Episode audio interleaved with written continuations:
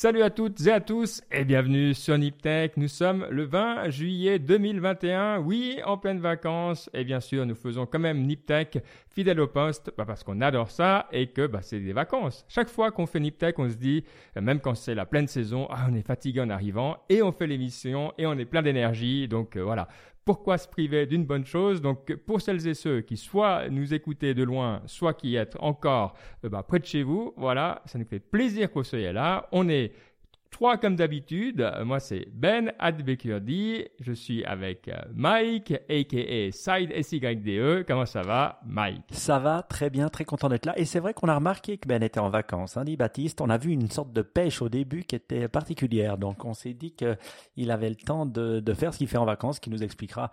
Mais oui, moi, alors on enregistre euh, ce podcast le mardi 20 et je serai en vacances à partir du vendredi 20, 21, 22, 23. Donc d'ici trois jours. Donc très content.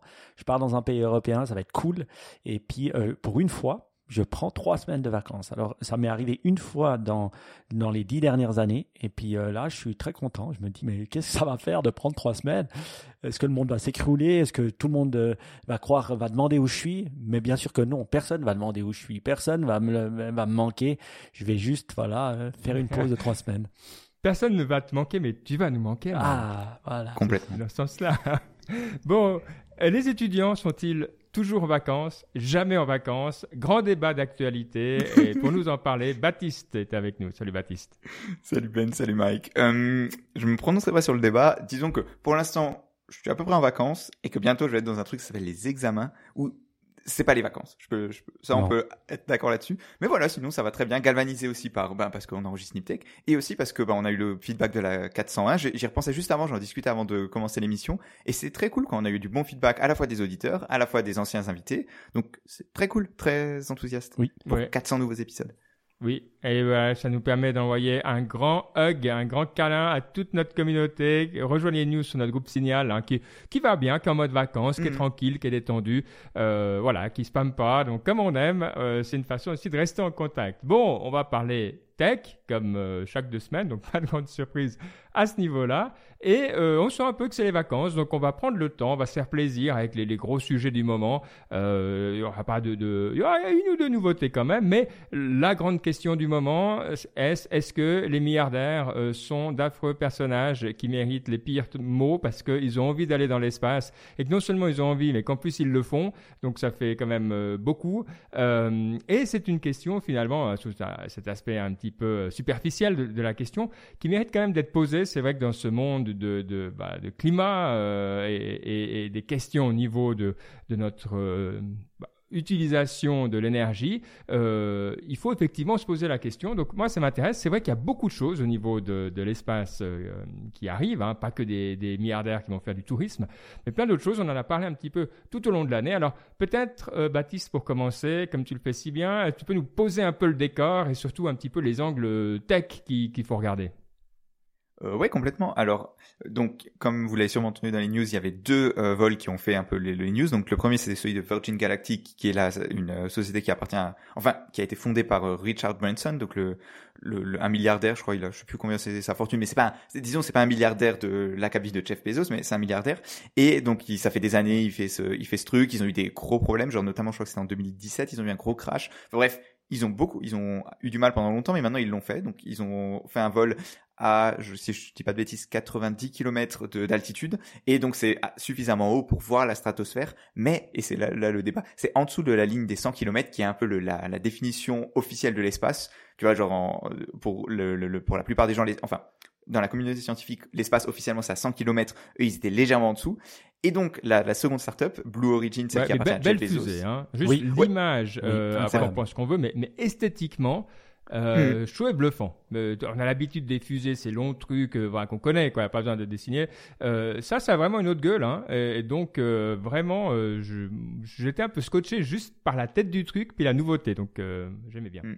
C'est vrai. Le, le truc qu'on peut noter, c'est que leur fusée, donc le donc la fusée de, de Blue Origin ou celle de Jeff Bezos, les fusées classiques, c'est des, des, en gros des, des genres de, de, missiles avec beaucoup de qui éjectent du carburant pour monter dans, en l'air. Là, c'est différent. C'est en gros ils prennent les, les 10 premiers kilomètres ou 20 premiers kilomètres d'altitude, ils, les, ils utilisent un cargo, donc un, en gros c'est un, avion de ligne, un, un genre d'avion de ligne qui les amène, et ensuite ils ont une deuxième fusée qui ressemble un peu à un, un avion de chasse en quelque sorte. Et donc c'est un peu c'est un peu différent des fusées dont on a l'habitude. C'est aussi pour ça peut-être que l'aspect esthétique est un peu plus prononcé.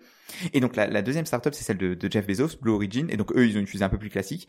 Ils sont allés quelques jours après, donc on peut dire qu'ils ont la, la, priorité a été grillée par euh, Blue Origin et ils sont allés au-dessus des 100 km. Donc ils pouvaient euh, ils sont targués d'aller vraiment dans l'espace. Ils étaient premiers à aller vraiment dans l'espace. Enfin bref. Ah c'est fini? Ils ont ils, par... ils sont partis? Oui. ils sont revenus? Oui oui c'était ce matin ça s'est bien passé. Euh, Jeff Bezos n'est pas mort dans le dans l'opération. Malheureusement dirait certains. non, mais alors déjà une remarque, c'est que tu vois la différence entre un Richard Branson où j'ai l'impression que tout le monde en parlait. Alors est-ce que c'est parce qu'il était premier ou parce qu'il était le meilleur en marketing? Et là, j'ai même pas vu. Bon, peut-être pas que je suis en vacances, mais j'ai pas vu passer. D'accord, donc euh, ben welcome back, euh, Jeff. Alors cool. Mmh. Et donc c'est des vols qui durent. Euh, en gros, t'es dans es dans l'espace, donc t'es vraiment dans l'altitude pendant une dizaine de minutes. Le Et, euh, et, le ticket, il coûte. Alors pour euh, Virgin Galactic, on sait que c'est 250 000 dollars la place, donc c'est un peu cher. Pour euh, Blue Origin, on sait pas encore le prix, mais ce sera probablement encore un peu plus cher probablement. Le, premier ticket, il a été vendu aux enchères pour 28 millions de dollars, ce qui est une, belle somme, disons. Pardon.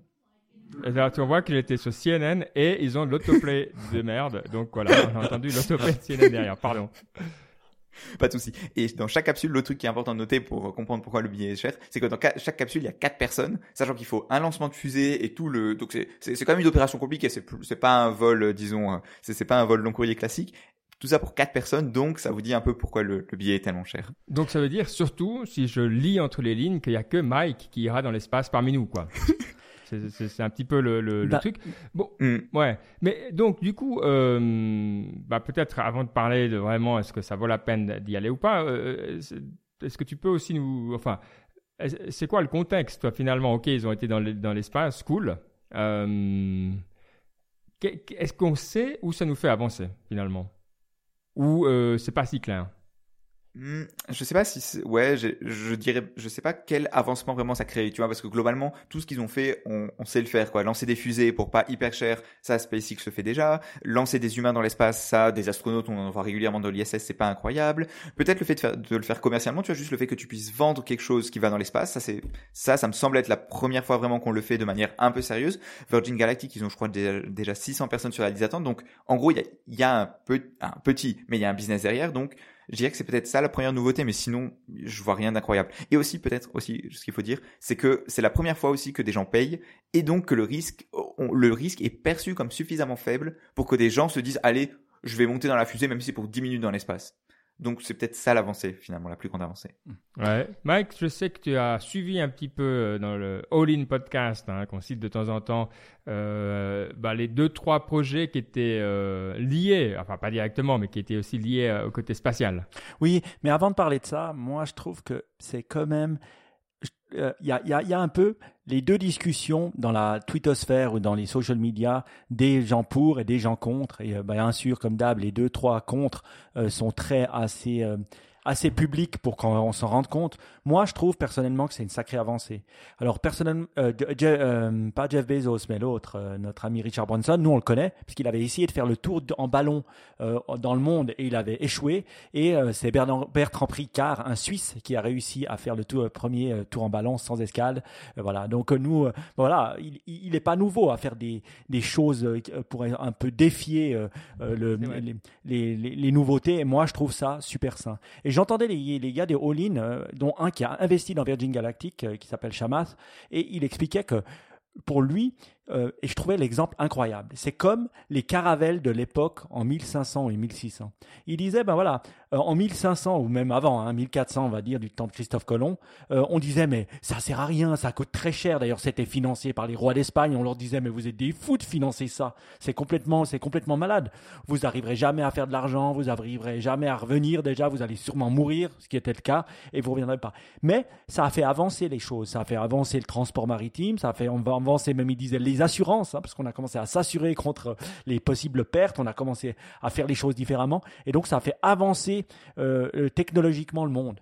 Euh, et, et, quand tu penses, lui, il disait, bah, c'est exactement la même chose voilà, on dit, eh, les VOS, c'est rien, c'est que quatre personnes. Oui, mais ça fait avancer. Si on se dit, ben, dans peut-être 200 ans, on ira tous dans l'espace, on vivra dans l'espace, il y aura des choses comme ça, ben voilà, c'est une nouvelle frontière qui s'ouvre, un peu comme euh, la, la, la, découverte de l'Amérique par Christophe Colomb. Non, c'est pas lui, c'est Americo Vespucci qui a découvert l'Amérique. Mais voilà. Mais, euh, Ouais, alors l'excellent le, euh, livre que nous avait recommandé euh, Baptiste euh, sur l'histoire de l'économie depuis 1400 parle de ça. Alors je sais pas, j'en suis pas loin, mais justement là-dedans, il y a quand même deux facteurs parce qu'il faut remettre le contexte de, des caravelles, hein, parce que oui, c'était dangereux, tout ça, c'est juste, mais il y avait deux choses. Un, c'était d'aller christianiser le monde. Oui. Et l'autre, c'était l'or. Donc les, les, les, pourquoi il le faisait, c'était quand même beaucoup plus clair. C'était pas juste de dire ah ça serait quand même cool de pousser les frontières, on est entrepreneur et tout ça. Toi, c'était pas du tout ce cadre-là. Ici, c'est quoi leur but, toi C'est est-ce que c'est moi c'est là où j'aime bien Elon Musk qui dit on veut devenir une espèce multiplanétaire. Alors tu peux être pour ou contre, mais c'est une vision que je comprends et de dire l'être humain il a pour vocation de coloniser le monde entier. Ok. Jeff Bezos l'a clairement dit. Hein. Il a fait une présentation sur ça où il a clairement dit Blue Origin, le but c'est de vivre dans l'espace, c'est de créer une ville de l'espace, un peu, euh, tu vois, comme on voit, avec euh, un énorme euh, microcosme, une ville spatiale. C'est clairement ce qu'il a montré, ce que lui, c'est sa vision du futur. Je pense que peut-être Richard Branson, c'est plus de faire avancer les limites de la science et de pouvoir donner la possibilité à beaucoup de gens pour 250 000 dollars. Alors oui, c'est beaucoup, mais en même temps, si c'est ton rêve, hein, c'est le prix d'un appart, tu peux quand même te le payer. Et puis euh, euh, voilà. Ouais. Euh, bah oui. je veux dire, il y a des gens qui veulent un appart. Peut-être tu t'achètes pas un appart, mais tu tu tu vas dans Virgin Galactic. Et et je trouve que il démocratise l'espace. Et moi, je trouve que ça, c'est un énorme pas en avant. Je veux dire, avant, on devait être astronaute, on devait être là. Là, je montre à mes enfants, je leur dis, ah ben, vous allez pouvoir avoir, aller dans l'espace. Alors, il y a deux, il y a deux réactions. Mon petit de 5 ans, il dit, oh, trop cool, j'y vais. Puis ma fille, elle me dit, non, j'ai peur des, des... j'ai pas envie. Alors, euh, c'est pas le cliché fille-garçon, parce qu'elle a plutôt, normalement, assez tough. Mais voilà, c'est un peu les deux trucs. moi, moi, ça fait rêver. Et moi, je pense que ça me fait rêver. Ça me fait rêver, je trouve que c'est génial. Des milliardaires qui mettent du pognon pour faire ce genre de choses. Et pourquoi pas? Ça fait avancer Et donc, les personnes qui te disent, donc d'un côté, on détruit la planète, pour faire, euh, toi, parce qu'on utilise en gros le budget carbone de, de 3-4 euh, américains, c'est-à-dire, oui, euh, toi, des gens qui consomment quand même massivement, pour 10 minutes, est-ce que est-ce que tu dis, bon, bah, finalement, ok, c'est un mauvais timing, mais ça n'empêche pas que le... C'est pas ça le problème. Le problème de, de l'environnement, c'est pas envoyer une, une, une roquette dans le ciel. C'est pas ça. C'est notre manière de consommer, notre manière d'être, notre manière de faire actuellement. Il faut changer ça. C'est pas le fait d'envoyer une, un truc dans l'espace qui fera si tu le fais de manière industrielle, ça devient un problème. Toi, si tu le fais juste Bezos et Brunson, c'est pas un problème. Et la critique, c'est de dire, si tu le fais tous les jours, ça devient un problème. Tu vois, mm. si tu le fais plusieurs fois par jour, parce qu'il y a des gens qui peuvent se permettre de le payer à travers le monde, c'est ça. Est-ce que, tu, est-ce que tu peux passer à l'échelle, tu vois Alors, euh, quand on entendait dans Pivot euh, le, le, professeur Scott Galloway dire, lui, il rigolait. Il disait, bon, ok, c'est super, mais en termes de business model, quand tu sais avec tout le tapage médiatique qu'ils ont eu, puis qu'ils ont que 600 réservations, il dit, ben, euh, dans un business model, tu peux déjà te dire que c'est un gros échec. Parce que 600 personnes à 250 000 dollars, c'est pas énorme non plus. Ça, c'est Steve Ballmer qui disait que euh, l'iPhone avait vendu zéro et qu'ils avaient déjà vendu plein avant le lancement de l'iPhone. Hein, parce que je pense que ça, ça c'est bullshit. Parce que par nature, l'innovation, au début, elle commence petite, elle commence un peu moisie, elle commence un peu rigolote. Mais c'est vrai que euh, c'est dans dix ans qu'il est intéressant de voir. Mhm. Et, c'est vrai que pour moi, c'est ça la question. Mais la question, c'est de se dire, euh, cette vision multiplanétaire, etc., euh, c'est ça qui est fou, toi, parce qu'entre le moment où euh, les, les, les, colonisateurs portugais, espagnols se sont dit, bon, bah, faut qu'on trouve cette route des Indes et puis euh, départ, et le moment où ils en sont arrivés, c'était, bon, on parlait d'années, toi. Euh, est-ce que, toi, dans 20 ans, on peut imaginer déjà qu'on sera dans l'espace? Parce que c'est ça, moi, le, le, toi, je vois le point final, je vois le premier pas, puis alors souvent, ça me suffit. Hein. Souvent, je dis, j'ai pas besoin de ce qui est au milieu, parce qu'il y a au milieu, on peut faire au fur et à mesure. Mais là, j'ai quand même un petit peu de peine à voir les vols, le, deuxième pas. Le, côté technologique, bah, peut-être Baptiste, t'en as plus entendu parler, mais euh, il y, y, a aussi une, une manière de pouvoir voler plus vite et plus rapidement en utilisant peut-être ces technologies développées par, euh, par ce qu'ils font actuellement, notamment Virgin Galactic, on pourra peut-être les appliquer aux avions et je pourrais avoir mon avion supersonique et pouvoir euh, aller de, bah, de, de, de Genève à Los on Angeles. Sait faire un avion supersonique. Le problème qu'il y a, c'est que tu peux pas voler au-dessus oui. du pays, tu peux pas. Non, mais je dirais, voilà, tu pourrais peut-être aller dans l'espace. On va peut-être utiliser des, des, des, technologies pour aller plus vite dans le transport. Tu vois, moi, je le vois aussi comme ça, en me disant, ben voilà, si on applique ça à l'aviation civile, ça peut être aussi incroyable. Et moi, je peux faire euh, ben, Genève-Los Angeles en 10 minutes. C'est cool. Ouais, mais alors juste pour l'anecdote parce que t'en parles, Elon Musk il voulait faire ça à un moment avec le donc ça la fusée la, fusée qu'ils sont en train de préparer qui s'appelle Starship. Effectivement, ils ont ils, pensaient faire ça, tu vois, où tu pourrais euh, ou en gros la, la fusée d'école, tu, tu fais le tour de la, la, moitié de la planète et tu ratterris. tu ratterris. Ouais, ouais, ouais, il voulait faire ça. Après, encore une fois, j'ai l'impression que c'est un peu comme beaucoup de choses dont on va parler ce soir, dont on a déjà parlé, c'est, ok, quelle est l'économie derrière, tu vois? Est-ce que tu peux le faire pour que ce soit suffisamment peu cher? Parce que, ok, t'as le début, tu, tu as, as le début où tu dois amortir, amortir les coûts, c'est très cher ou c'est le début, mais est-ce que tu peux vraiment descendre à un coût qui soit praticable? C'est pas certain. Tu vois, le, le, Concorde, par exemple, tu vois que tu parles de vol supersonique, ils ont jamais réussi à le rendre rentable parce que juste les, les contraintes liées à la technologie de base ouais, mais s'ils avaient persévéré, s'ils avaient continué, mm. si les Américains leur avaient pas mis vite les bâtons dans les roues parce qu'ils allaient plus vite que si, si, si, on serait à des années-lumière de ce qu'on était aujourd'hui. Et donc, mm. euh, je veux dire, voilà, le fait d'avoir abandonné nous a pas fait aller plus vite en termes d'aviation. Hein. Ah, mais ouais, mais tu vois, les, les, les... il y a des startups qui font des avions supersoniques maintenant, tu vois, des, qui essayent de le refaire, et globalement, ça a pas l'air beaucoup mieux, tu vois. Ok, leurs avions, ils sont bien meilleurs et tout, mais globalement, t'as toujours le problème que tu peux pas survoler des, les, le, le countryside, tu vois, tu peux pas aller au-dessus de, de, de, alors, de, de, de, de terre parce que ben t'as le, le boom supersonique, ça c'est là où la physique tu peux pas le changer. Le t'as besoin de plus de carburant, ça coûte plus cher. Et globalement, ben entre avoir un vol en confort machin avec un très grand siège qui dure peut-être 10 heures mais que tu peux faire la nuit, ou un vol de 4 heures mais où t'es pas très confortable et qui va coûter super cher, ben les gens ils préfèrent le vol de 10 heures, tu vois. Mmh. Donc le, le, le, le, truc de base ne change pas. Et peut-être que t'as beau avoir l'espace et tout, peut-être qu'au final ben, le modèle économique t'arriveras pas à le rendre meilleur. Ouais, et c'est toute le, le, la question aussi de, de, des satellites de, de basse altitude hein, ou de n'importe quel satellite. Hein, c'est que l'opérateur, en général, fait faillite. Quoi. Ça, c'est la loi de la loi de l'espace. Après, celui qui se fait un peu d'argent, c'est celui qui lance et c'est celui qui construit. Voilà. Alors euh, ça, c'est des business qui tournent. C'est pas des voilà, il y a, a, pas de multimilliardaires de de ce que je chasse dans ce domaine-là, mais enfin ça tourne. Et, et c'est vrai qu'on a de la peine à trouver, euh, à trouver vraiment des, des trucs. Alors, sauf si c'est militaire, typiquement les GPS, enfin tout ce qui est le positionnement, ça, ça supporte des milliards, enfin en termes de rendement pour l'économie, mhm. c'est affolant, quoi. Ça, on est d'accord. C'est pas une technologie qui est, euh, voilà, c'est une technologie militaire à la base. Euh, c'est quand même super, euh, super intéressant. Mais je vois ici, parce que tu as, as, mis justement, alors je parlais de ces exemples de all-in. Alors, un qu'on connaît bien, c'est Starlink. Oui. Hein, c'est donc le réseau de basse altitude pour Internet d'Elon Musk, qui a l'air de bien marcher. Hein. J'ai rarement vu des critiques négatives des gens qui l'utilisaient. Euh, alors, je sais pas s'il y en a assez pour que ça tourne, mais en tout cas, ceux qui l'ont ont l'air assez contents. Et puis, un autre que je connais pas, Mike, peut-être tu peux nous dire ce que c'est, c'est Swarm. Alors, le nom, le nom est assez évident. Swarm, c'est l'essaim, euh, évidemment. Euh, donc, j'imagine que c'est quelqu'un qui veut lancer beaucoup de satellites des basses altitudes. Qu'est-ce que c'est ce que Swarm? Moi, je vais laisser techniquement expliquer Baptiste, parce qu'il est bien meilleur que moi. Mais ce que je trouvais intéressant dans ces trois, c'est que finalement, c'est trois startups dans le monde de, de la. Donc, la troisième, attends, on a dit Swarm, euh, donc Starlink et Relativity Space. Et ces trois startups, eh ben, elles étaient nommées par Shamat et puis un autre de, euh, de All In Podcast qui investissent dans cet espace depuis euh, dix ans. Et donc, voilà, il disait, voilà les trois trucs euh, vraiment intéressants selon nous. Et Starlink, moi, ce que je dis bravo, c'est que il veut bah, connecter jusqu'à un milliard d'êtres humains qui n'ont pas la broadband actuellement. J'entendais les chiffres qui disaient, bah voilà, la broadband, il y a moins de 20% des gens d'Internet qui l'ont.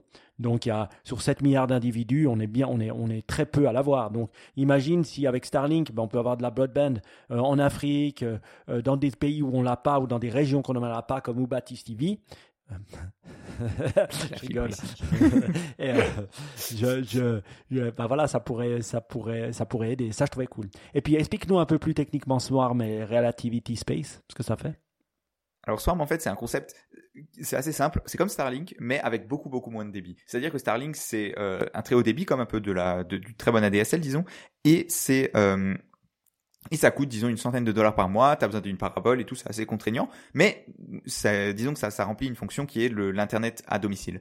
Alors que Swarm c'est des c'est beaucoup moins de contraintes, c'est-à-dire que ça coûte 5 dollars par mois. Il y a besoin de beaucoup moins de satellites, donc ça coûte moins cher. Le, le device pour euh, capter, il est très petit. Et, et, et le but, c'est de transmettre beaucoup, beaucoup moins de données. C'est par exemple, imagine, tu veux un capteur je sais pas, au, sommet d'une montagne, tu fais un capteur de température, bah, comment est-ce que tu transmets les données? Bah, pour l'instant, il y a hmm. aucun moyen, tu vois, parce que tu peux pas utiliser les réseaux de, de 4G, 3G parce que ça consomme trop et parce qu'il n'y a pas de portée. Enfin bref, etc., etc. Donc, le, but de Swarm, c'est de remplir ce truc-là. Ce qui est intéressant de voir, c'est que Swarm, ils ont des satellites qui pèsent 400 grammes. 400 grammes, c'est genre, c'est deux fois mon téléphone, tu vois, c'est incroyable, c'est hyper petit. Et avec, je sais plus, je crois, ils veulent en gros pas énormément de satellites, genre un millier ou même moins. Et, avec ça, ils couvrent plusieurs fois la planète. Donc, on voit que finalement, avec des technologies qui sont pas énormes, hmm. aujourd'hui, on arrive à envoyer dans l'espace et à avoir ce genre de truc. C'est quand même vachement sympa. Mais j'ai du mal à voir, tu vois, avec si peu de données. Ok, tu peux faire des capteurs, mais à un moment, des capteurs, tu en as besoin. Tu as only so much. Tu vois, il y a pas besoin de. C'est plus IoT qu'au débit, en fait. Starlink, ça, ça, serait au débit, ça, c'est plus T'as de la demande, je suis pas sûr, tu vois, hmm. surtout que t'as déjà des réseaux sur Terre qui font la même chose. Et ok, t'as besoin d'IoT, mais t'as pas besoin d'une tonne d'IoT dans des endroits tellement éloignés de la population que t'as besoin de satellites. Donc, tu vois, en français, t'as Sigfox et tout qui font ça. Donc, je sais pas à quel point il y a de la, il y a de la demande pour ça. Ça, c'est des, gros, des gros soucis, effectivement, parce que souvent, là où t'as une activité économique, t'as des moyens de, hmm. d'installer des choses. Après, ils disent oui, mais il y a des endroits où tu peux pas. Tu dis oui, mais en même temps, il n'y a pas d'activité. Donc, la question, c'est est-ce que ça va permettre de lancer des activités hmm qu'il n'y aurait pas. Et dans ce cas-là, ouais, tu as une chance. Mais, mais sinon, c'est typiquement aussi le truc, toi, pour l'agriculture, on parle beaucoup des satellites et tout ça. Mais finalement, euh, les agriculteurs, ils ont plein de moyens. Je veux dire, ils n'ont pas attendu les satellites, ils sont hyper bons, leurs tracteurs, c'est de la haute technologie, etc. Euh, enfin, pour les, les, les nouveaux. Euh, par contre, c'est vrai que pour voir à, au côté macro tu vas te faire une idée des récoltes sur un pays. Là, euh, tu pouvais pas le faire euh, avec tes avec tes trucs locaux. Donc toi, c'est ces nouveaux besoins qui sont intéressants. On les a pas vraiment trouvés, mais euh, en tout cas c'est cool. Et puis leur nom de domaine et, j'utilise les nouveaux noms de domaine. Donc c'est swarm.space. Voilà pour les personnes qui seraient intéressées d'aller voir ce que c'est. Et puis hmm. relativity space.com. Alors relativity space c'est vraiment très simple. Space comme c'est dommage c'est euh, des, des, fusées imprimées en 3D. Donc le but, c'est d'avoir des fusées qui sont beaucoup plus simples, qui sont imprimées en 3D, qui prennent beaucoup moins de temps à être fabriquées. Ils disent qu'ils peuvent fabriquer une fusée en 60 jours, ce qui est à peu près trois fois moins que ce que SpaceX a besoin. Euh, SpaceX, c'est vraiment globalement les leaders dans le domaine. Ils prennent six mois à peu près pour les, meilleurs chiffres que j'ai trouvés, c'est genre six mois pour une fusée. Là, ils, ils prennent deux mois, donc c'est une grosse avancée. Et ce qui est intéressant, c'est que d'après ce qu'ils disent, mais encore une fois, c'est très très euh, théorique et très très prospectif, c'est que ben, leur usine est vachement plus simple que celle de SpaceX par exemple, et que imagine on est une base sur la Lune, et ben on puisse installer cette usine sur la Lune pour devenir une multiplanetary species. Je Je sais pas à quel point c'est vrai, et c'est ah. vraiment c'est super dur de, de, de, dire si ça c'est vrai ou pas, mais en tout cas ça envoie du rêve. Ouais, en tout cas le 3D printing industriel, c'est clair que ça marche, qu'il y a des gens mm. qui l'utilisent, que ça existe. Euh, je trouve intéressant de pousser la frontière sur des trucs aussi exigeants que des composants spatiaux. Euh, Et donc, si ça marche pour le spatial, euh, cool. Alors là, c'est vrai que ça dépasse aussi un petit peu. Mais ça, je trouve cool. Alors voilà, ça, c'est vraiment un exemple que je trouve intrigant. Parce que tu peux imaginer que tout ce que tu peux faire, euh, enfin, on n'aurait pas besoin de revenir sur le 3D printing, je pense que ça fait depuis euh, des années et des années qu'on en parle. Mais, euh, mais ça, c'est une utilisation vachement intéressante et, inhabituelle. Quoi. Relativity Space, ça fait plaisir. Ça, voilà, ça vaut la peine d'investir là-dedans. Euh, Mike, toi, tu hum, ouais, t'as pas besoin d'Internet. Bah, tu es comme moi, je pense à tout ce qu'il faut. Mais ce, truc-là, sur Relativity Space... Bah, si je devais, je te dirais plus comme ça, si je devais choisir un, je choisirais Starlink. Pourquoi? Parce qu'il faut ah. jamais euh, parier contre Elon Musk. Tout ce qui touche, il réalise. Et franchement, encore un endroit qui révolutionne. Je veux dire, après les caisses, après le solaire, après euh, je sais plus encore quoi, pas SpaceX, et eh ben maintenant encore le, débit. Donc ça, c'est le truc qui marche le mieux. Après le 3D printing, moi, moi ça m'avait intéressé au niveau industriel aussi. Ce que j'avais vu, le challenge de ça, c'est les matériaux. En fait, tu peux faire du 3D printing sur certaines choses, mais par exemple, si tu veux faire du 3D printing sur de l'aluminium, c'est genre euh, ça prend un temps de fou si tu veux. Mm. donc euh, le challenge qu'ils doivent avoir c'est pas seulement de, de faire la, la forme c'est aussi le quel type de matériau tu peux le faire et puis qui, qui soit résistant à grimper dans l'espace. Donc j'aime j'aime bien ces deux je dois dire euh, Starlink et Relativity Space. Merci Chamat pour ces trois bons il les a bien expliqués très cher Baptiste. Bravo et évidemment, on est curieux d'avoir votre opinion euh, sur le tout. Est-ce que c'est un plus? Est-ce que c'est un moins? Est-ce que voilà, euh, c'est euh, de l'argent bien investi, mal investi? Faites-nous savoir at Podcast ou dans notre groupe Signal si vous avez des commentaires là-dessus. Et puis, bon, on va passer à. Alors, on vient sur Terre, hein, clairement. Il y a un projet dont tu nous as parlé, Baptiste, qui m'intriguait parce que je, enfin, je trouve qu'il est il a un côté old school, mais en même temps un côté où on comprend pourquoi euh, il y a des gens qui essayent, et ce ne sera pas les premiers, euh, alors sûrement pas les derniers non plus, c'est Neva, ou Niva, je sais pas comment il le prononce, N-E-E-V-A.com. Qu'est-ce que ça fait, Niva? Alors, Niva, en fait, c'est assez simple. C'est un nouveau moteur de recherche. Donc, vous savez, Bing, Quant, DuckDuckGo, euh, attendez, c'est quoi le dernier? Ecosia. Ah, une, une et fois ben, c'est la même chose. Quant mais ils se sont dit, DuckDuckGo, je pense que on va le refaire. C'est bon. Et, euh, Et donc, euh, donc chacun, vous savez, ch- chacun de ces moteurs de recherche, ils avaient chacun leur, petit créneau. Tu vois, t'avais euh, DuckDuckGo, c'était la privacy. Il y avait euh, Ecosia, c'était l'écologie. Euh, Quant, c'était la souveraineté, le, moteur de recherche français souverain. Ça, ça a pas trop bien marché, mais ils ont essayé. Et donc là, le but de Niva, en fait, c'est de dire, ok, ça va être le moteur de recherche dont le modèle économique est centré vers l'utilisateur. Et donc, au lieu de euh, d'avoir des pubs qui le payent, parce que tous ces moteurs de recherche, même DuckDuckGo qui est orienté sur la privacy et tout, tous ces moteurs de recherche là, ils sont gratuits et financés par la pub. Bah là, c'est payé par l'utilisateur. C'est tu, tu dois payer, genre pour l'instant, c'est 5 euros par mois. Et en échange, il t'assure que le que tout est centré sur l'utilisateur et que le et que parce que le modèle, leur assumption, c'est que le modèle économique de Google ou des autres moteurs de recherche, c'est vraiment de euh, de faire plaisir aux publicitaires avant les, les Mmh, utilisateurs. Et qu'en te faisant payer, ben tu vas avoir un moteur de recherche qui va être vraiment meilleur.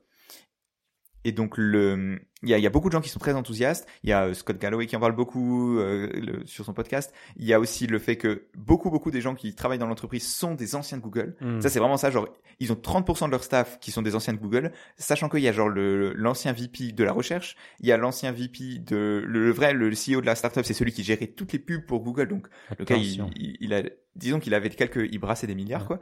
Donc, je, je pense que le, le mix de, d'une part, leur, leur truc de base, il me semble assez cohérent, tu vois. Genre, des gens qui sont prêts à payer 5 dollars pour avoir une bonne recherche, ben, moi, clairement, j'en fais partie. Plus le fait que c'est des gens qui ont l'air sérieux et tout, je me dis que peut-être qu'ils pourraient réussir à faire quelque chose là où d'autres ont échoué. Alors, peut-être pour une petite mise en perspective intéressante, euh, les revenus 2020 euh, ou attendus en 2020 de Google dans le search, c'est 100 milliards. Wow. Les revenus euh, de DuckDuckGo euh, dans la même période, en gros de l'année passée, euh, 2020, euh, c'est 100 millions. Mm. Euh, alors c'est pas mal, je veux dire, euh, sincèrement, euh, eh, bravo, hein, Ouais. je veux dire, euh, 100 million dollar business, c'est pas, faut pas non plus déconner, c'est pas rien quoi. Euh, mais bon, on voit, on voit l'échelle. Alors la question c'est où tombe Niva, toi Est-ce que Niva c'est un, un 100 millions euh, destiné à faire 100 millions ou, ou, ou 100 milliards?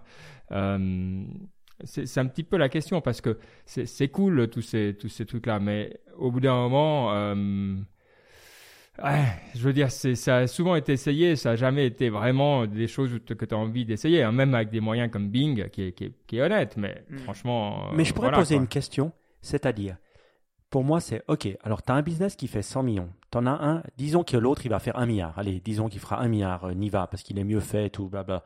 L'autre, il fait 100 milliards. La question, c'est est-ce que les 100 milliards que fait Google, euh, euh, il a besoin de faire 100 milliards pour rendre son moteur de recherche meilleur que Niva? Parce que, en fait, Google, si ces 100 milliards l'aident à rendre son moteur de recherche puissant, je comprends. Mais moi, je pense pas. Je pense plutôt que tout l'argent ou tout la R&D que Google met en disposition, c'est pour rendre son ad network meilleur, les analytics meilleurs, la manière que moi, en tant qu'entreprise, je peux investir dans Google pour faire des ads encore mieux. Et je crois que donc elle n'est pas centrée consommateur. Donc la question, ça sera vraiment est-ce que Niva est au minimum 10 fois meilleur que Google? Comme Google quand ils ont euh, été euh, via Yahoo Search ou euh, comment il s'appelait, je me souviens même plus du nom. Mais, je, je suis même pas d'accord sur le fondement de la question. Euh, alors oui, peut-être on n'aime pas la pub. Euh, moi, j'aime pas les pubs YouTube. Euh, je paye pour pas en avoir. Et voilà, j'ai offert à la famille parce que c'est de la merde. Maintenant, les pubs euh, Google. euh, et toi, tu, tu le sais bien, Mike. Et moi, euh, ma, ma femme a lancé son cabinet récemment. C'est incroyable. C'est incroyable, c'est utile, ça fait du bien. Et sincèrement, je vois pas comment, quand tu lances un cabinet, quand tu es petit et que tu veux avoir des clients, je vois pas comment tu arrives en première page de Google ou de Niva ou de Mm. quoi que ce soit. Euh, même si ton site il est cool, même si tu as mis des couleurs, même si tu as mis ton cœur pour faire créer des textes. Donc à un moment, cette pub, elle est utile parce que voilà, elle, elle, elle te met devant les personnes qui ont besoin de ce service. Et là, sincèrement, c'est centré non seulement, oui, sur la- le business, mais aussi sur l'utilisateur, qui de toute manière doit trouver quelqu'un. Toi, c'est Mhm. pas que tu es en train de passer devant quelqu'un qui euh, qui mérite mieux. Tous les petits seraient euh, à la même enseigne à page 50 et derrière. Donc à un moment, toi, c'est là où je me dis que le, le, Google, le, le ad business de search, il est quand même très différent en nature du euh, des trucs que tu balances à la télé ou sur YouTube qui sont vraiment où tu balances la sauce à tout le monde et puis tu, tu vois ce qui colle quoi. Mm. Euh, ça j'aime moins, mais Moi, je dirais que moi, moi, je pense quand même que on n'a pas beaucoup innové dans le search ces derniers temps. Ah, Finalement, on est, on, est, on est toujours dans le même truc de se gratter la tête pour dire comment je cherche ça. Alors, on est devenu meilleur, puisque on, comme, des, comme des bons chimpanzés, on, on s'est amélioré, puis on se dit, mais non, on cherche comment on Google, on Google notre cher- recherche. voilà ce qu'on fait. Et puis, on, on s'adapte à l'algorithme. Mais c'est pas incroyable. Donc, je- pense quand même qu'il y a, il y a capacité d'avoir des bonnes recherches. L'autre fois, je sais pas, j'ai tapé n'importe quoi. Il y avait Ouais, t'as 10 raison. ads, 10 ads, Ben, avant que je trouve T'as la vraie solution. Il faut pas abuser quand même le délire, quoi. Je veux dire, là, il y a, il y a un réel problème au niveau Google. Et quand tu as 90% du marché, c'est normal. Tu es dominant, tu fais ce que tu veux. Tu as besoin de ça. Et moi, j'espère, en tout cas, moi, je serais prêt à payer, mais seulement si c'est au minimum 10 fois meilleur que Google. Tu, sais ce qui me manque en fait? Moi, je suis tombé sur un site. Alors, c'est vrai que j'aime bien les échecs, qui s'appelle decodechess.com. En un mot, decodechess.com. Et en fait, euh, typiquement, donc, quand tu analyses des parties d'échecs, tu as beaucoup de, de, voilà, de engines, d'en- d'en- d'engins de recommandation qui disent pourquoi c'est un bon coup et pas. Mais en fait, ils te disent pas pourquoi. Ils te donnent juste une évaluation de la position. Ils te disent là, euh, t'es mieux, là, t'es moins bien. Puis il y a un numéro qui est attaché. euh, voilà, si t'es blanc, c'est plus. Si t'es noir, c'est moins. Et puis voilà. Mais le truc, c'est que tu sais pas pourquoi. Ouais. Et c'est un petit peu le même problème. Moi, ce que j'aimerais dans ces pubs, c'est de dire pourquoi on l'a choisi. Si, si- Ouais. si d'une façon ou d'une autre, qui t'aide à comprendre, de dire voilà, nous pensons que c'est un truc qui vous convient pour ça, pour ça. C'est vrai que ce côté black box euh, des algorithmes, il me convient de moins en moins. Mhm. Et, et je, je sens que typiquement ce, ce Decode Chess, euh, j'ai vu, je les, ai payés tout de suite parce que je me suis dit, voilà le genre de business que je veux voir dans les 5 à 10 prochaines années. Mm. Euh, et si on avait plus de ça, euh, on serait aussi sûrement plus à l'aise euh, avec ce, type de, réseau. Mais toi, donc Baptiste, tu as l'air d'être plus convaincu que nous, en tout cas que moi. qu'est-ce qui, te plaît? Pourquoi tu serais prêt à payer tes, tes 5 ou plus dollars par mois? Alors, en fait, je pense que je lis un peu différemment que vous. C'est-à-dire que moi, je pense, en la façon dont je vois leur vision, c'est que ils pensent vraiment que le fait que tu aies des pubs oriente leur choix de produits différemment, Mm. tu vois. Genre, c'est pas clairement, tu vois, je crois pas en les en le oh juste il y a pas de pub, du coup je paye pour ça, tu vois. OK sur YouTube parce que ça, te fait perdre du temps, mais sur Google en soi les pubs, tu vois, elles te font pas perdre du temps et OK, il faut maintenant il faut voir qu'il y ait des pubs et genre pour un peu mieux comprendre mais c'est pas vraiment un problème, tu vois. Le truc c'est que pour le, leur pari, c'est que les pubs foncièrement, elles dégradent le produit et que en enlevant les pubs, tu peux faire un produit qui est meilleur. Et tu vois, et c'est ça. Si maintenant demain, le- les résultats ils sont vraiment meilleurs sur Niva, tout de suite je paye, tu vois. Genre j'ai vu, j'ai essayé l'année dernière, j'avais essayé Quant pendant j'ai j'ai dû essayer pendant un mois. toi. Mais au bout d'un mois, je me suis rendu compte que mais attends, genre je passe trois fois plus de temps sur le à Mm. aller à la cinquième page, tu vois. Jamais je vais sur la cinquième page de Google. La Quant, ça m'arrivait régulièrement, tu vois. C'est c'est ça le truc, c'est enfin et, et je pense que s'ils arrivent à avoir une meilleure recherche parce qu'ils ont ce pari, dans ce cas-là, moi, je, je- vraiment, je, je signe tout de suite. Et je pense que c'est ça la question, c'est ok, est-ce qu'ils arrivent à faire ça? Et je me dis, franchement, c'est possible, tu vois. Peut-être que Google, ben finalement, ils sont assis sur leur laurier et tout ce qu'ils font, c'est optimiser les pubs. Mais peut-être Alors, qu'ils nous si ont en tout cas, à la mieux. compétition, ça vaut la Voilà. peine. ouais. Peut-être qu'ils vont nous faire un ad-free model comme le YouTube.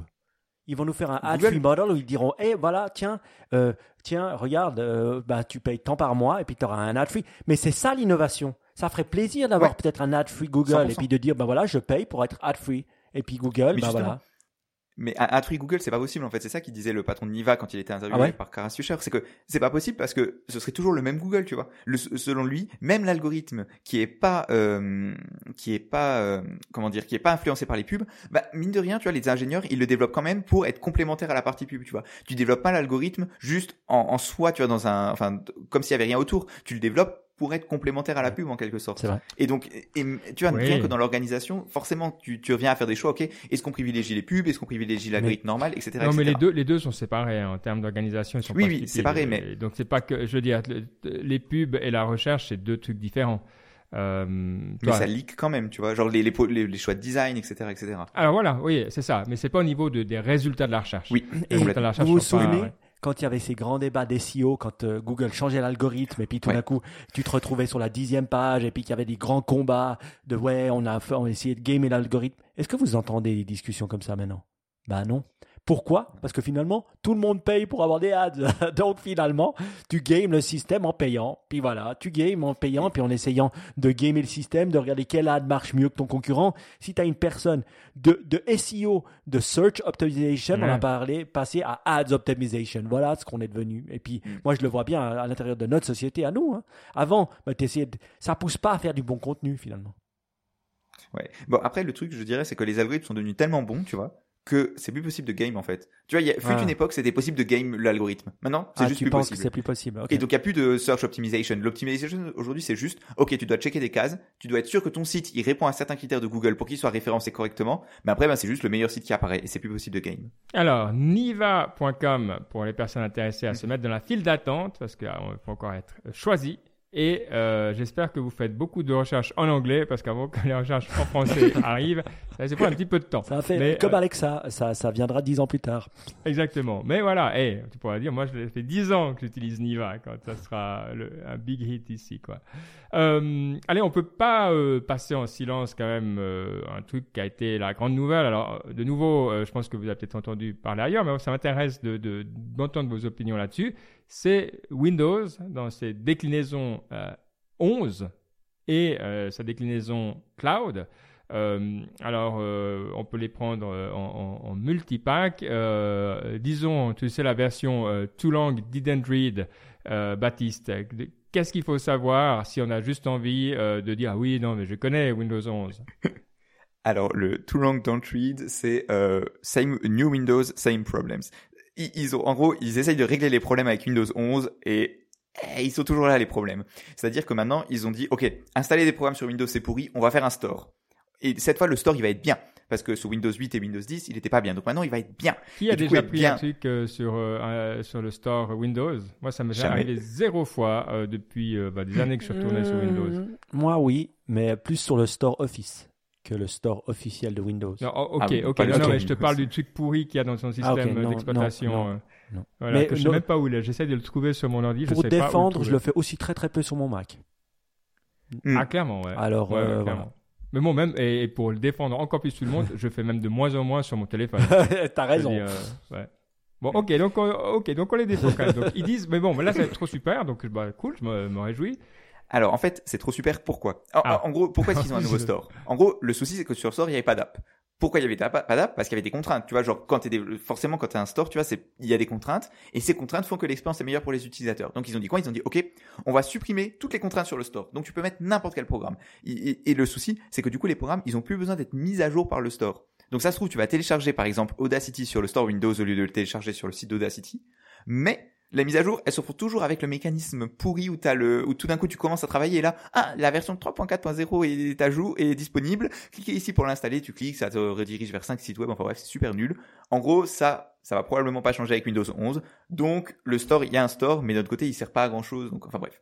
Donc, le store, ça, ça c'est pas, c'est pas une énorme nouveauté. Il y a une nouvelle interface, mais encore une fois, pas une révolution. Les ronds, les, au lieu- les ports, ils sont ronds au lieu d'être carrés. Enfin, c'est, c'est la Ah, blague, mais c'est un peu ont, ça. Quoi. Ils ont pas- reçu mon email. je suis content. Ah, très bien, bravo. Et la dernière chose que beaucoup de gens ont noté, c'est l'intégration de Teams. Donc maintenant, Teams va être intégré nativement dans Windows. Il y a bon. 10 ans, ils l'auraient pas fait à cause de l'antitrust. Et maintenant qu'ils sont passés entre les mailles du filet et que tout le monde regarde Amazon et Apple, ils intègrent Teams dans le, dans Windows. Je sais pas trop quoi en penser. Moi, j'utilise pas Teams. Alors- Et toutes leurs Windows, tous les trucs, tu sais, où ils intègrent la météo dans Windows, la recherche et tout. ouais. Tout ça, je désactive. Donc, je pense, personnellement, je vais juste, je vais juste désactiver Teams le premier jour. Alors, sincèrement, moi, tout ce qui permettra que une fois pour toutes, on se débarrasse enfin de Skype, Oui. même, disons, dans les administrations fédérales les plus obscures, Skype. où on est encore obligé d'utiliser, je suis pour. Donc, rien que pour ça, je dis oui à Windows 11. Guillaume Bravo. Vendée Donc, et Matt euh, utilisent encore Skype. hein. Donc je me moquais d'eux à chaque fois. Et puis euh, voilà. C'est la petite parenthèse. Hein, pour ah bah, petite juste titre.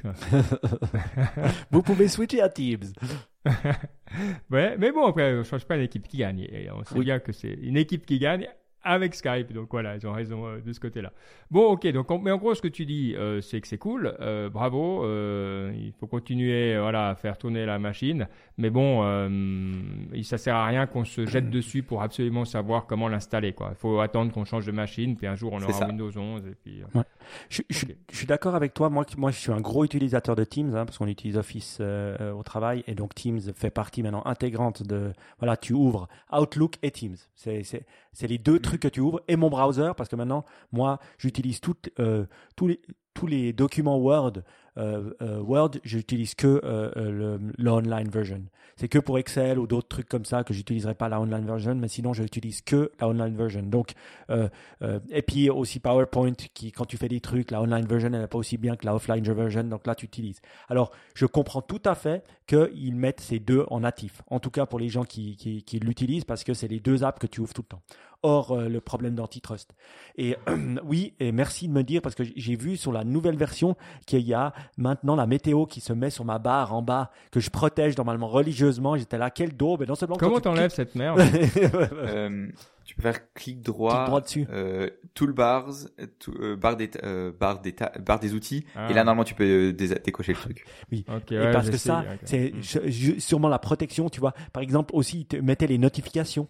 Tu sais, sur ton truc, et ça, j'ai dû désactiver, mais des fois, tu mettais priority only, continuer à te mettre les notifications. Enfin, il y, avait des problèmes. Moi, je déteste les notifications, donc j'enlève tout. Et euh, je, je, je suis content que tu m'expliques comment je peux, peux désactiver la météo. Ouais. Ah non, voilà, maintenant j'ai dé- désactivé. Le seul truc que j'utilise, c'est la barre de search. Attends. Ah. Bon, ok. bon, ouais, on devient vieux. hein. Moi, je Ah, dis Comment quand même- j'enlève la, la moi, photo moi, je dis quand même Bon. une chose, c'est que ce qui me semble, c'est qu'au fait, l'OS a perdu de sa valeur. Un peu comme l'OS euh, Mm. de, de, de l'iOS a perdu de sa valeur. C'est les apps qu'il y a à l'intérieur qui sont euh, intéressantes.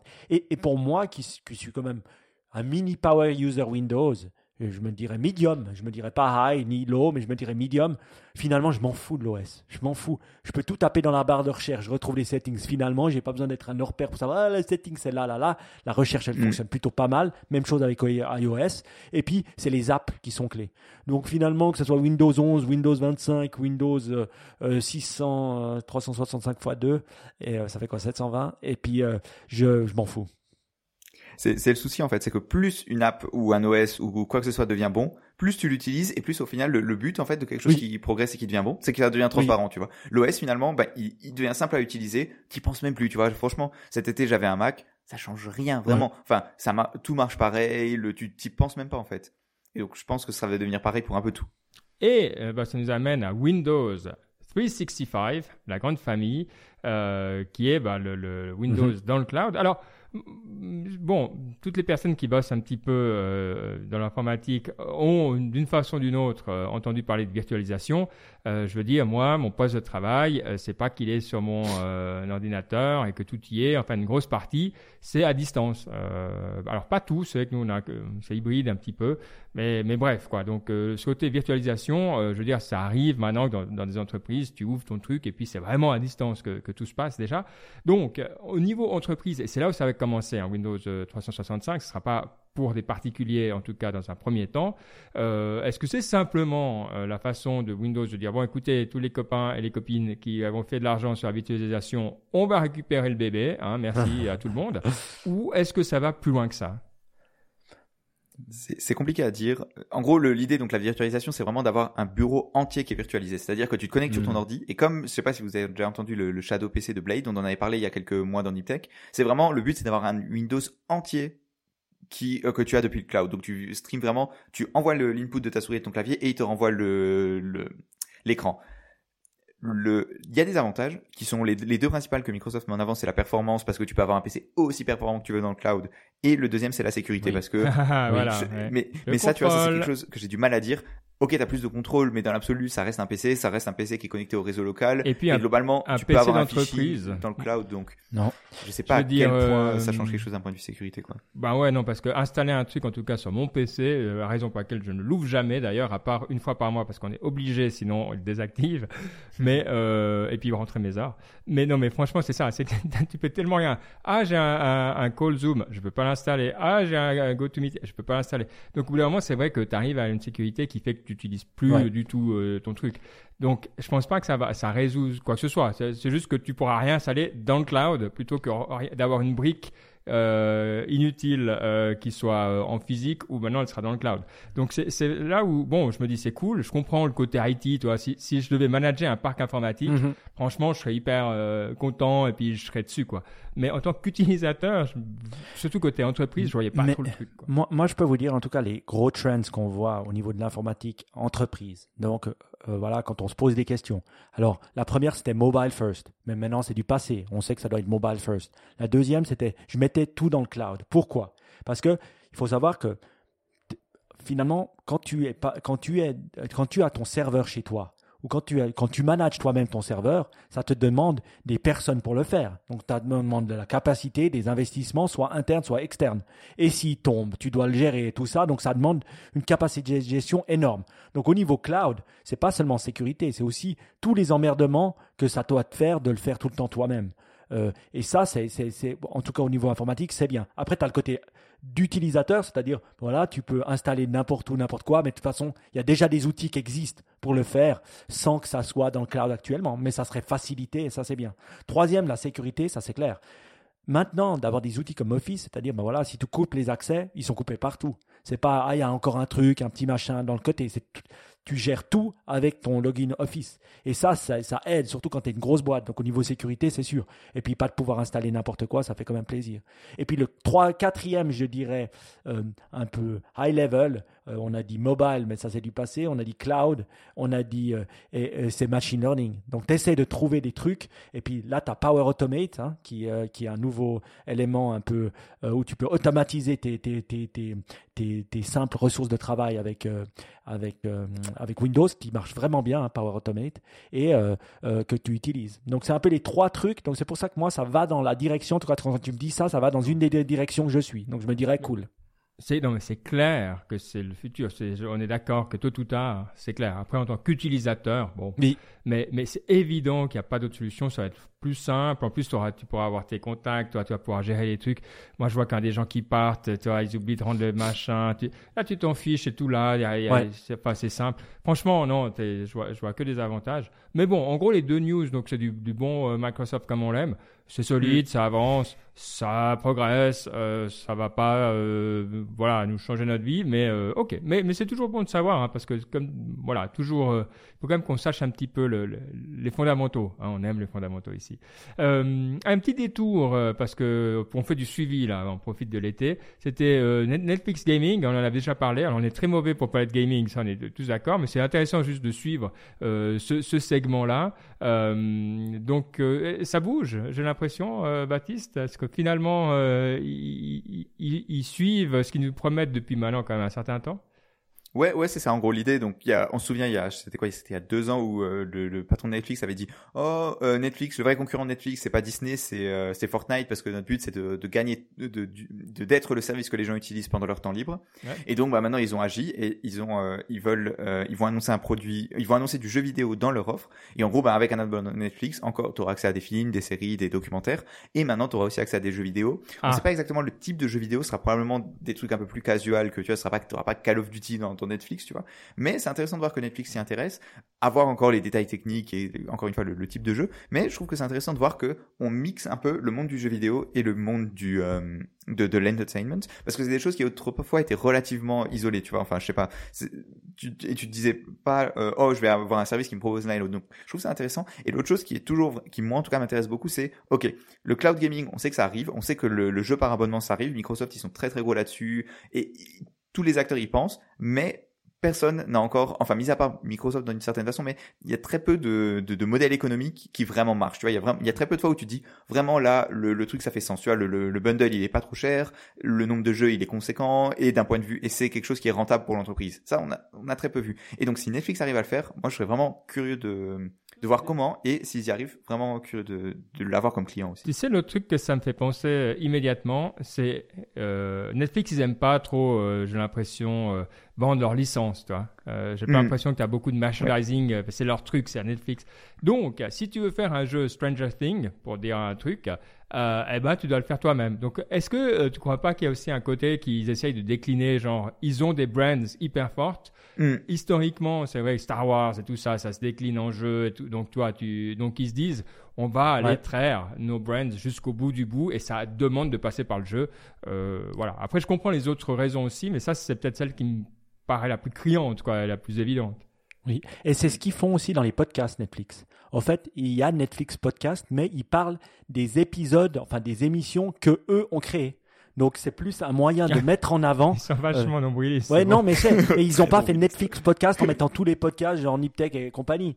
Ils font des podcasts, enfin c'est Netflix podcast sur ça. Et ça fait sens finalement. Parce que Ouais. tu as des insider info sur les, sur les trucs que tu aimes bien écouter. Et ça, je trouvais intéressant. Et ça va dans ce sens-là. Avec un Netflix Gaming, enfin un Games, tu peux aussi, ben voilà, avoir des franchises de trucs que tu as développés toi. Euh, mais je crois que ouais, ils sont assez nombrilistes pour ça. Le résultat était euh, moyen, hein, j'ai entendu dire euh, le dernier quarter. On voit que voilà, maintenant ils ont la concurrence sec de Disney+.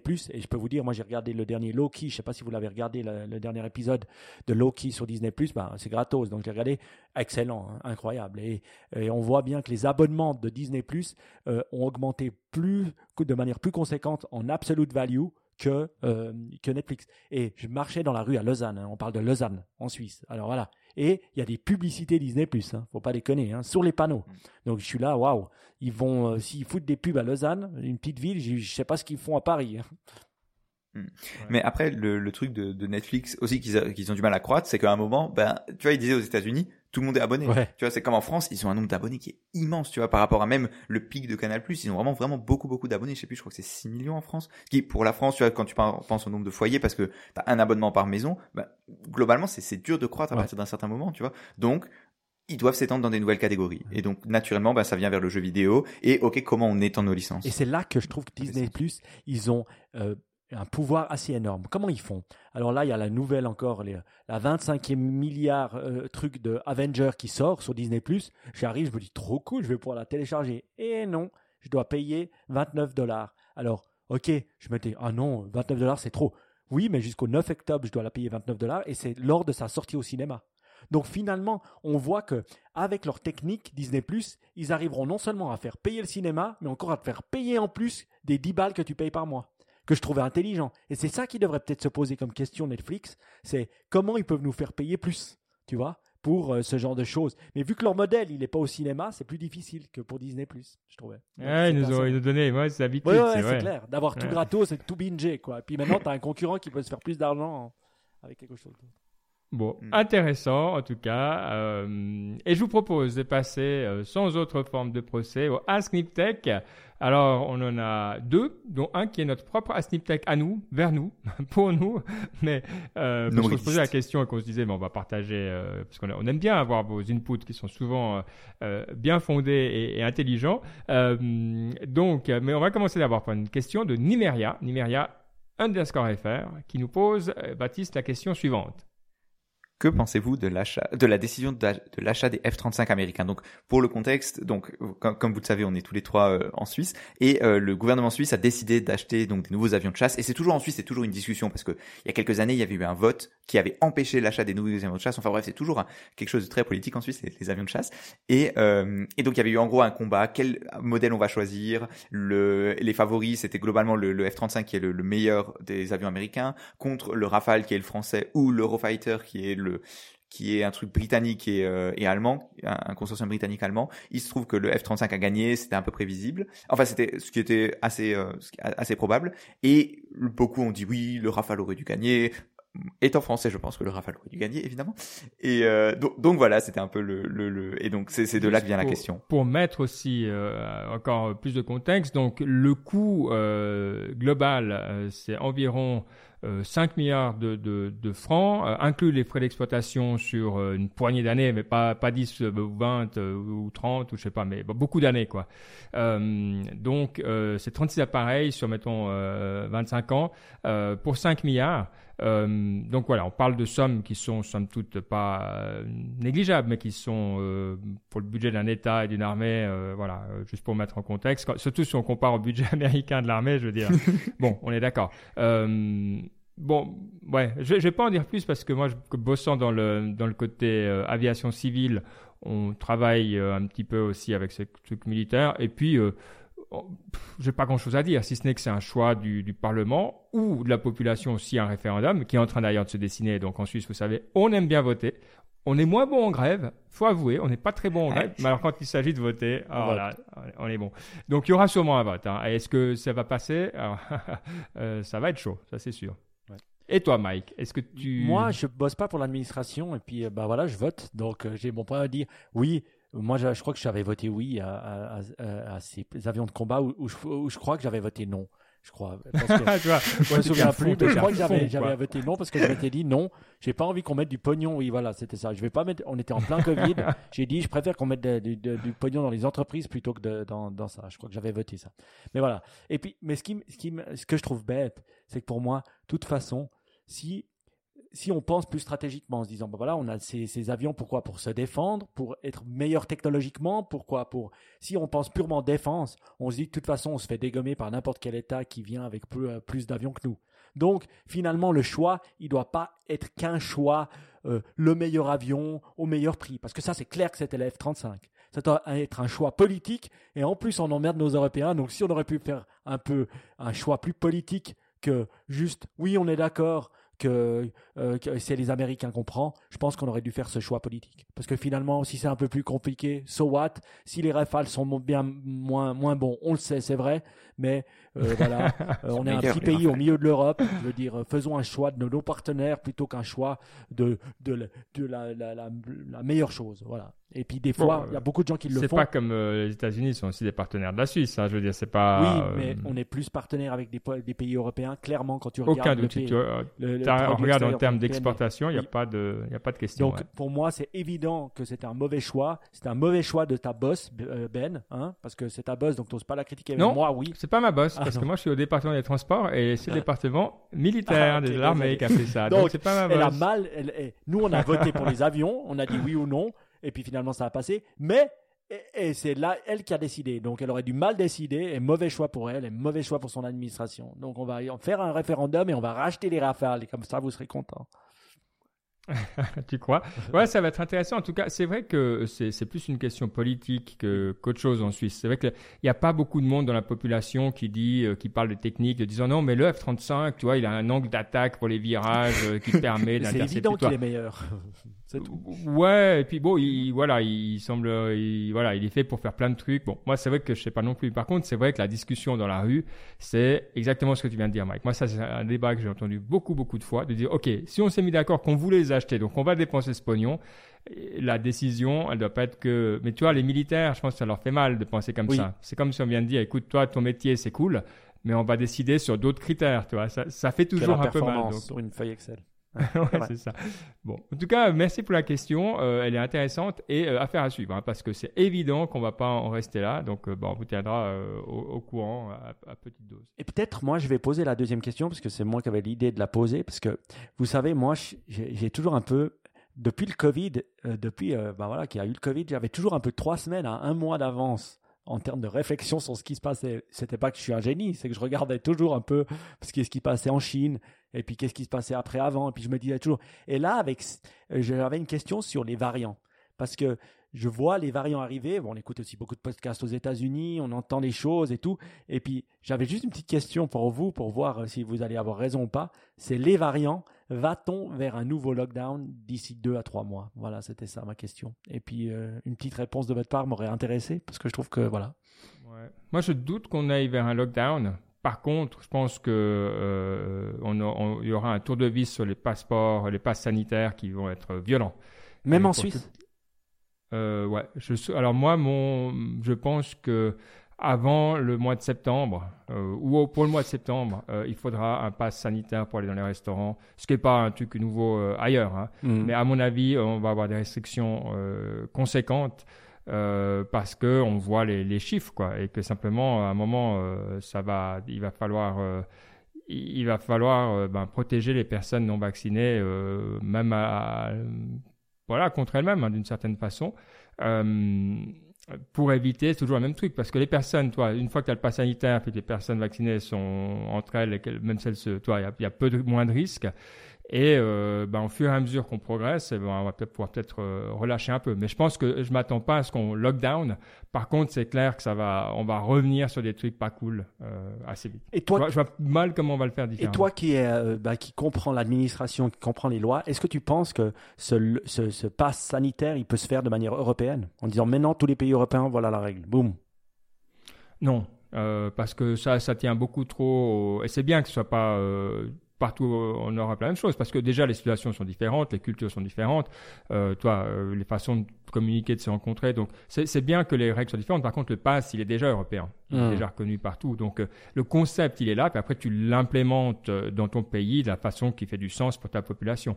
Donc moi, ce genre de flexibilité, je trouve bien. Toi, tu penses pas qu'on va vers ça? Je, je vois euh, vraiment de rien faire, vu les chiffres, et même si on est bien d'accord que la mortalité est pas dramatique et tout ça, mais à mon avis, rien faire vu les chiffres, ça va être compliqué.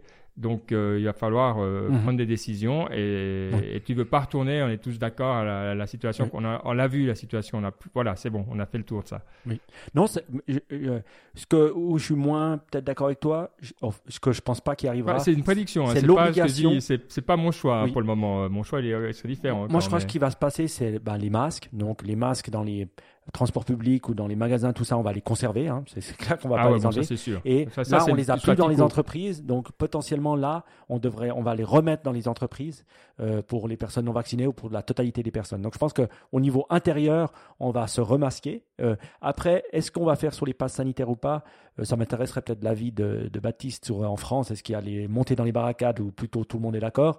En tout cas, dans, dans son environnement. Mais je pense que là, toi, la Suisse, je la vois mal faire ça.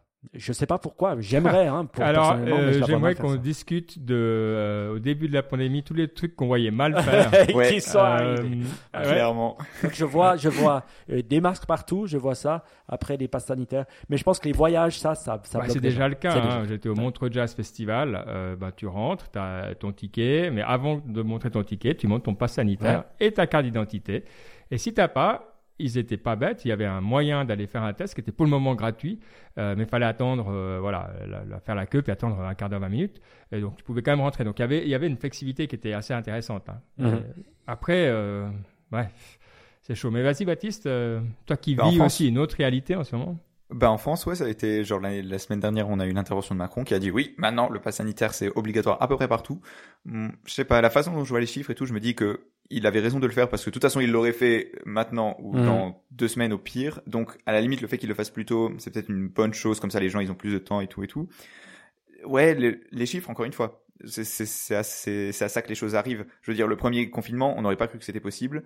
On a vu les chiffres, on s'est dit bon les gars faut faire quelque chose. Maintenant, le- la, seule chose que je dirais, c'est que on s'est jamais demandé, tu vois, de toute cette pandémie, on s'est jamais dit, ok, qu'est-ce qu'on veut, tu vois, qu'est-ce qu'on recherche? Est-ce qu'on recherche d'avoir le moins de morts possible? Oui. Est-ce qu'on veut avoir zéro mort? Est-ce qu'on veut avoir zéro cas? Est-ce que le but c'est de juste de pas submerger les hôpitaux, tu vois, parce qu'au début c'était ça le discours, Ouais. c'était juste, C'est- on fait un, clairement, ouais. on fait un Ouais. confinement parce qu'on veut pas submerger les clair, hôpitaux. Là, tu vois, on s'est jamais, tu as posé la question, ok, éthiquement, moralement, qu'est-ce qu'on accepte? Tu vois, qu'est-ce que c'est le but des mesures et à quel point on est capable de restreindre les libertés pour, euh, qu'est-ce qu'on accepte comme liberté en échange de combien de, mo- de vies on de sauve vie tu on sauve, ouais.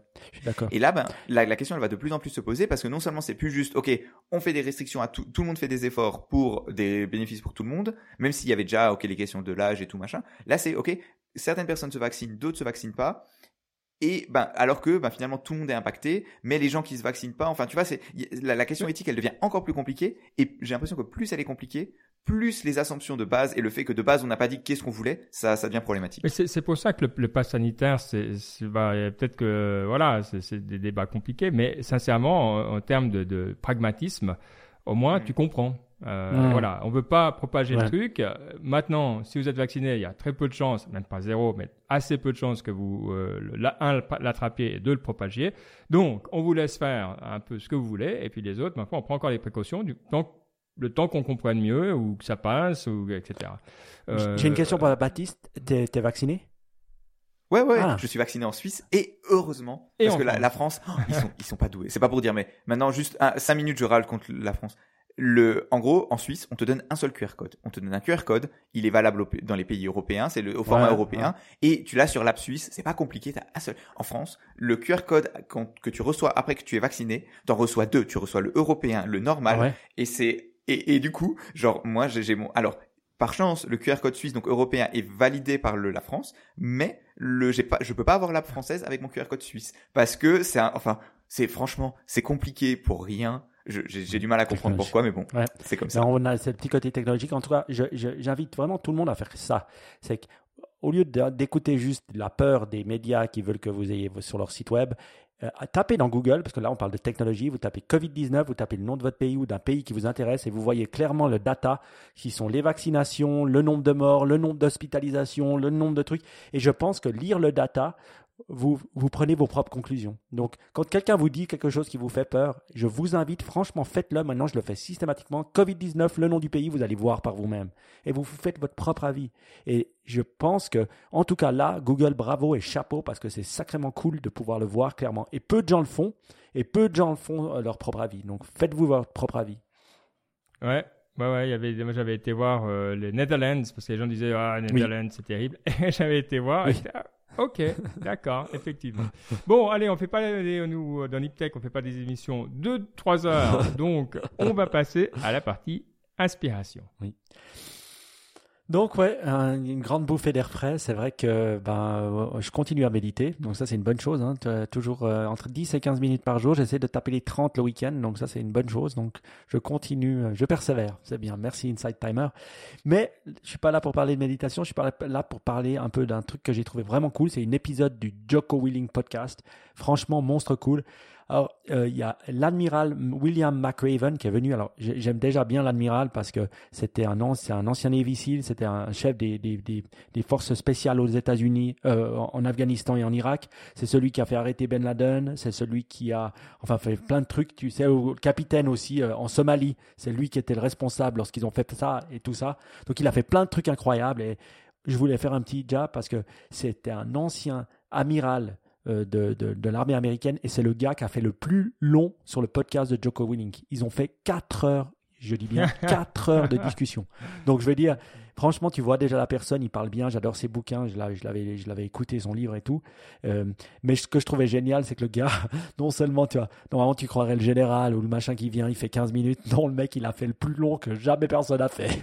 Donc, euh, euh, c'est cool. Et c'est cool. Donc, je vous encourage vivement d'écouter l'épisode. C'est en anglais, mais c'est cool. c'est toujours Joko et l'amiral William McRaven. Voilà.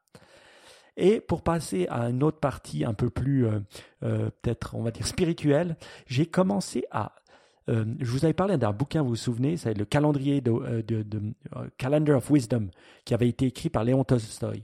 Et voilà, et toujours, ben voilà, j'ai commencé à gratter, gratter, gratter, et je suis tombé sur un livre vraiment excellent que j'écoute en ce moment qui s'appelle The Kingdom of God is within you.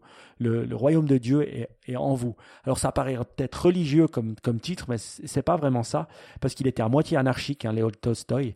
Et franchement, ce, ce, bouquin, il a été écrit à la fin du XVIIIe siècle, en plein marasme européen avec les guerres, la montée de l'armement et tout. Et quand on écoute ça, et on, on, on voit ce qui s'est passé après la Première Guerre et la Deuxième Guerre mondiale, c'était plutôt il prédisait plutôt ce qui allait arriver, c'était assez fou. Et il explique aussi les, conflits de religion, euh, euh comment il les voit et tout.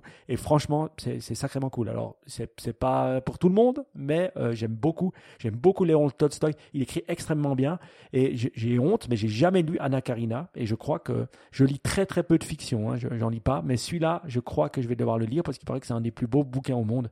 Est-ce que vous avez lu Anna Karina Oui, quand j'étais ado, ça m'a bouleversé je, m'identifiais complètement. Euh, c'était. Mais euh, est-ce que je le lirai maintenant? Je crois qu'il y a un temps pour tout. Euh, même si on l'a pas lu, ok. Même si on l'a pas. Écoute, tu me diras. Tu me diras parce que c'est vrai que, enfin, ce côté, en tout cas, moi, j'ai, je l'ai lu. Je, j'attendais la suite. Enfin, pas, la suite de l'épisode, mais de, pouvoir continuer à lire. Non, j'ai vraiment, vraiment beaucoup, beaucoup aimé mais j'ai l'impression, voilà, cette relation un petit peu euh, poète maudit, fusionnelle que j'ai pu avoir avec le livre, je pense pas que je l'aurai aujourd'hui, on va dire. Ouais. Ok, bon ben voilà, un petit, un petit clin d'œil à Léon Tolstoy que j'admire et j'aime de plus en plus. Voilà. Excellent. Moi, je voulais faire un petit plug pour euh, une série de podcasts euh, de France Culture. Bon, France Culture, hmm. je veux dire, quand ils décident d'aller discuter d'un thème, ils le font bien. Mais euh, ces voilà, l'amour transi que j'ai pu avoir pour euh, Anna Karenine à l'époque euh, comme livre, euh, je l'ai maintenant pour Spinoza. Ah, qu'est-ce que voilà, rien d'en parler, je, suis heureux. Et il y a deux séries de podcasts de France Culture qui sont très bons. Alors à l'exception d'un épisode, je suis vraiment désolé parce qu'il y a un épisode qui est pas terrible dans la série, mais voilà, vous pourrez trouver tout ça dans notre émission. Un, c'est l'éthique de Spinoza. Donc l'épisode 2, faut pas l'écouter, mais le reste c'est vraiment cool. Et l'autre, c'est quatre malentendus spinozistes. Euh, qui parle de, de, aussi de comment on peut voir la, la philosophie de Spinoza euh, aujourd'hui. Alors vous allez dire, ok, c'est cool, merci euh, de ton truc de, nerd, mais euh, pourquoi est-ce qu'on en a quelque chose à foutre de, Spinoza? Eh bien, ça va un petit peu dans le sens de, ce que discute Mike, et pour moi qui est vraiment un des fondements de ma vie philosophique et, spirituelle, qui est ce côté universaliste unitarien, c'est-à-dire que il y a des fondements de, de, l'univers qu'on partage, qui sont les lois de la physique, mais, mais qui, nous tendent tous en tant qu'êtres vivants ou, ou pas. Euh, et puis tout ça, bah, ça crée, euh, ça crée nos, devoirs envers les autres. Ça crée aussi pourquoi je suis euh, végétarien, par exemple. Ça, ça, ça explique en fait quand on met ensemble tout via une philosophie comme celle de Spinoza, on est aussi beaucoup plus ouvert et beaucoup plus tolérant. Ça arrive exactement aux mêmes réponses euh, que le bouddhisme, etc. C'est de se dire que finalement, voilà, on partage le même véhicule et euh, on est mu par des choses qui, nous dépassent. Et euh, donc, ça, moi, ça m'aide vraiment à, être plus empathique. Souvent, quand je m'énerve, maintenant, je pense à Spinoza. Je me dis, voilà, que, ferait Spinoza? Et j'adore. Donc, voilà, peut-être que d'autres, parmi nos auditeurs et auditrices, auront le même bonheur. Enfin, vous voyez que voilà, on, aime bien vous proposer des pistes. Après, évidemment, bah, il y a le choix. Donc, euh, dans le menu, trouvez ce qui vous plaît. Mais moi, pour le moment, c'est clairement mon ami Spinoza, qui a une vie incroyable. Ah, mais je vois que l'histoire le, économique que j'ai mentionnée au début d'épisode, Baptiste, arrive maintenant en fait. Tu nous en avais parlé, pas dans le dernier épisode, mais maintenant. Donc euh, en fait, on a fait une sorte de boucle intertemporelle. Donc pour les personnes qui étaient là au début d'épisode, ben maintenant vous allez, ça va faire hop, ça va faire la boucle.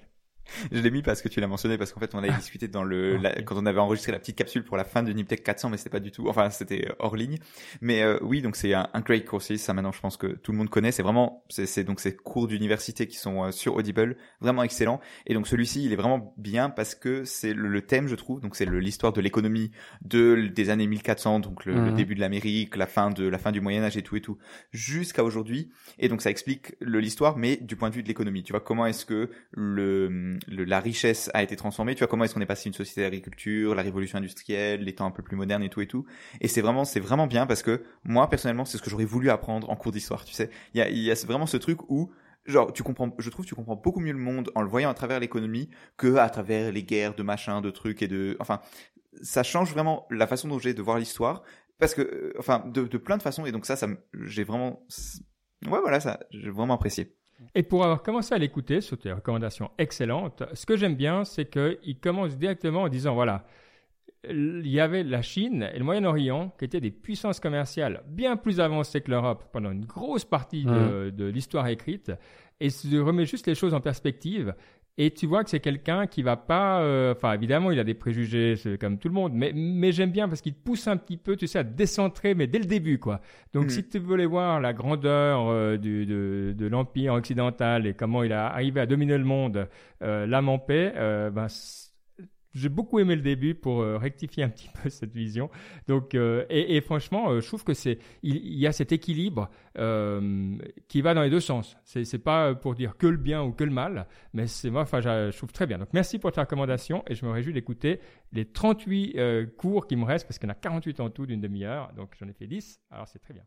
Et, l'autre chose qui est intéressante peut-être pour les auditeurs d'analytique, pour vous donner encore plus envie de l'écouter, c'est qu'il y a vraiment cette histoire de, ok, le, la technologie c'est bien, le, le, le progrès c'est bien, la croissance c'est bien, mais d'où elle vient en fait? Et tu vois, t'as l'innovation technologique, mais comment est-ce que tu la transformes en ok quelque chose qui fait grossir l'économie et que les gens utilisent? Et ça c'est vraiment quelque chose aussi qui parle beaucoup dans la quand il parle de la révolution industrielle. Et ça c'est vraiment super intéressant je trouve parce qu'on se dit tout le temps ouais regarde euh, par exemple Richard Branson qui va dans l'espace c'est trop bien et tout, mais au final est-ce que ça crée vraiment de l'économie? Est-ce que ça crée vraiment de la croissance? Et ben pas forcément. Et ça il en parle quand il compare notamment bah, la Chine à l'Europe et tout et tout. Et ça c'est vraiment des choses que, qui m'ont beaucoup parlé.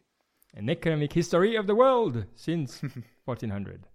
Euh, et un dernier petit blog avant la citation, évidemment, sans, laquelle on ne peut pas terminer euh, nos émissions. Oui, alors moi, c'était plus, je mettais le blog pour expliquer d'où venait la citation. Parce que je suis ah, tombé sur ce petit blog, euh, on me l'a envoyé, c'est mon père qui me l'a envoyé, j'ai trouvé très bien, c'est les maximes de management. Donc, il y a un peu toutes les, les lois du management qu'on rigole, la loi de Parkinson, le Peters Principle, enfin, tous ces trucs des fois qu'on entend parler, mais, mais qu'on n'utilise pas. Et, et, donc, je trouvais assez cool à tout le monde à aller voir.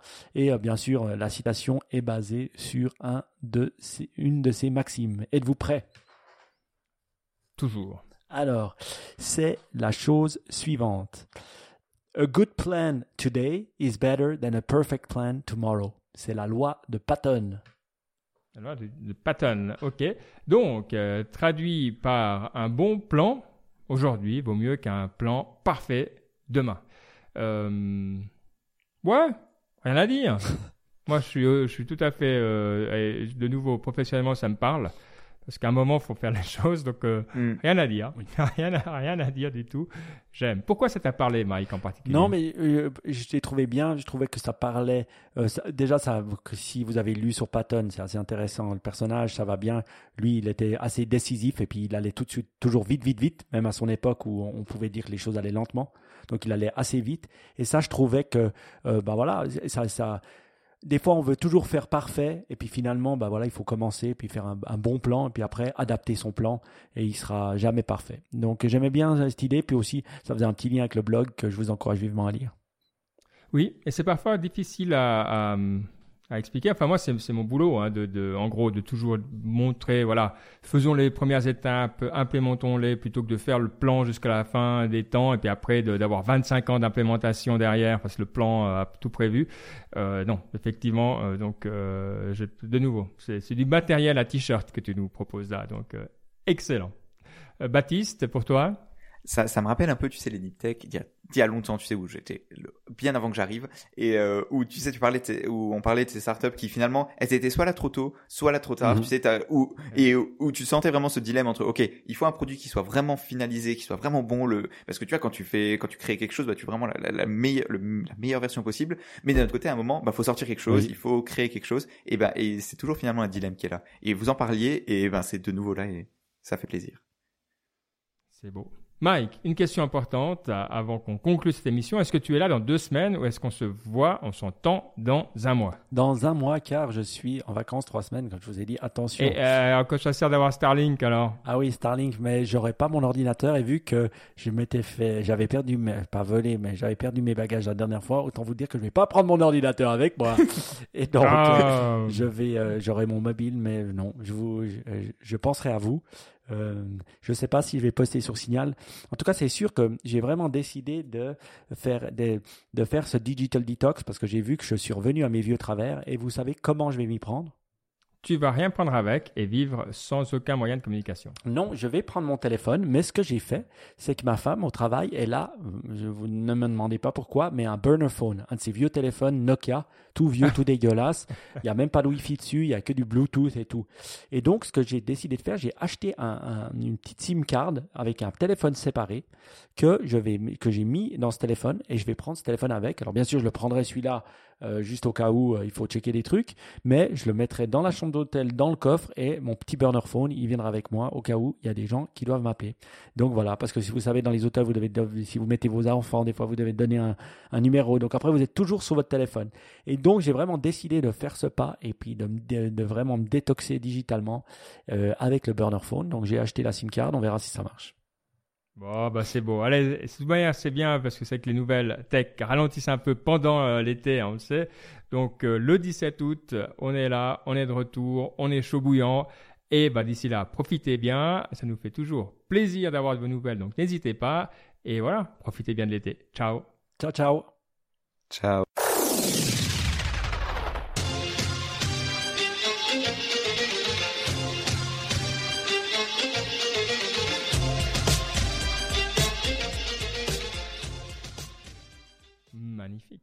Ça a trouvé un titre.